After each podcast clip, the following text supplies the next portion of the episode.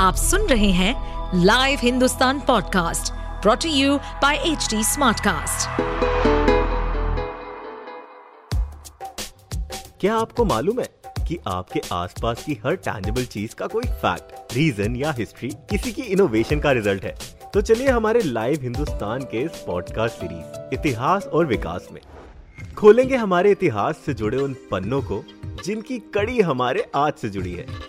साथ ही जानेंगे बहुत सी रोचक कहानियां, तथ्य, हमारी भोजन सभ्यता, वास्तुकलाएं, वैज्ञानिक शोधों और अन्य गौरवशाली इतिहास और उसके विकास के बारे में।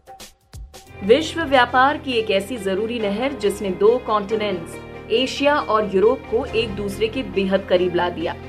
मानव निर्माण की चरम सीमाओं को छूती ये नहर मॉडर्न आर्किटेक्चर का एक नायाब नमूना है। सुएज कैनाल अंतरिक्ष से भले ही ये ना दिखती हो, लेकिन इसका असर विश्व व्यापार में बहुत गहरा है। भूमध्य सागर को लाल सागर से जोड़ने वाली सुएज नहर को बने करीब डेढ़ सौ वर्ष हो गए हैं। अठारह सौ उनहत्तर में ये नहर बनकर तैयार हुई थी। प्राचीन भारत के मसाले पूरे विश्व के खानों का स्वाद बढ़ाते थे। इनके अलावा भारतीय कारीगरी, हस्तकला, ज्वेलरी पूरी दुनिया में मशहूर थी, जिनके व्यापार के लिए व्यापारी यूरोप के इन देशों से भारत आते थे। स्वेज कैनाल बनने से पहले जो जहाज यूरोप से भारतीय उपमहाद्वीप की तरफ आते थे, उन्हें अफ्रीका का पूरा चक्कर लगाना पड़ता था। लेकिन एक सौ पैंसठ किलोमीटर लंबी और साठ मीटर चौड़ी स्वेज नहर के बनने से जहाज आज मेडिटेरेनियन सी से होते हुए रेड सी में प्रवेश करते हैं और अंत में इंडियन ओशन होते हुए भारत पहुंच जाते हैं। इस नहर के बनने से भारत के कारीगरों को पूरी दुनिया का बाजार मिल गया और यहाँ के हैंडीक्राफ्ट्स, मसाले, फैब्रिक, हीरे और गहने पूरी दुनिया तक पहुँच पाए। आज भी गुजरात, राजस्थान और दक्षिण के राज्यों से बनने वाली अनोखी कारीगरी के साथ यूरोप से आने वाले भारत के आयात के लिए सुएज कैनाल बहुत महत्वपूर्ण है। कारोबार के लिए महत्वपूर्ण सुएज नहर दुनिया के सबसे व्यस्त समुद्री मार्गों में से एक है। पूरी दुनिया के समुद्री कारोबार का दस फीसदी आवागमन इसी नहर से होता है। स्वेज नहर से यूरोप से एशिया और पूर्वी अफ्रीका के बीच लगभग नब्बे हजार किलोमीटर की दूरी कम हो गई। जो सफर पूरा होने में महीनों का समय लगता था, वो आज अठारह घंटों में हो जाता है। सत्रह सौ अंठानवे में मिस्र पर हमले के बाद नेपोलियन बोनापार्ट ने मेडिटेरेनियन सी और रेड सी को जोड़ने वाली एक नहर का सपना देखा। अठारह सौ चौवन में फ्रेंच राजनयिक फर्डिनांड डी लेसेप्स ने नहर की योजना पर काम शुरू किया। अठारह सौ उनसठ में स्वेज नहर कंपनी का निर्माण हुआ।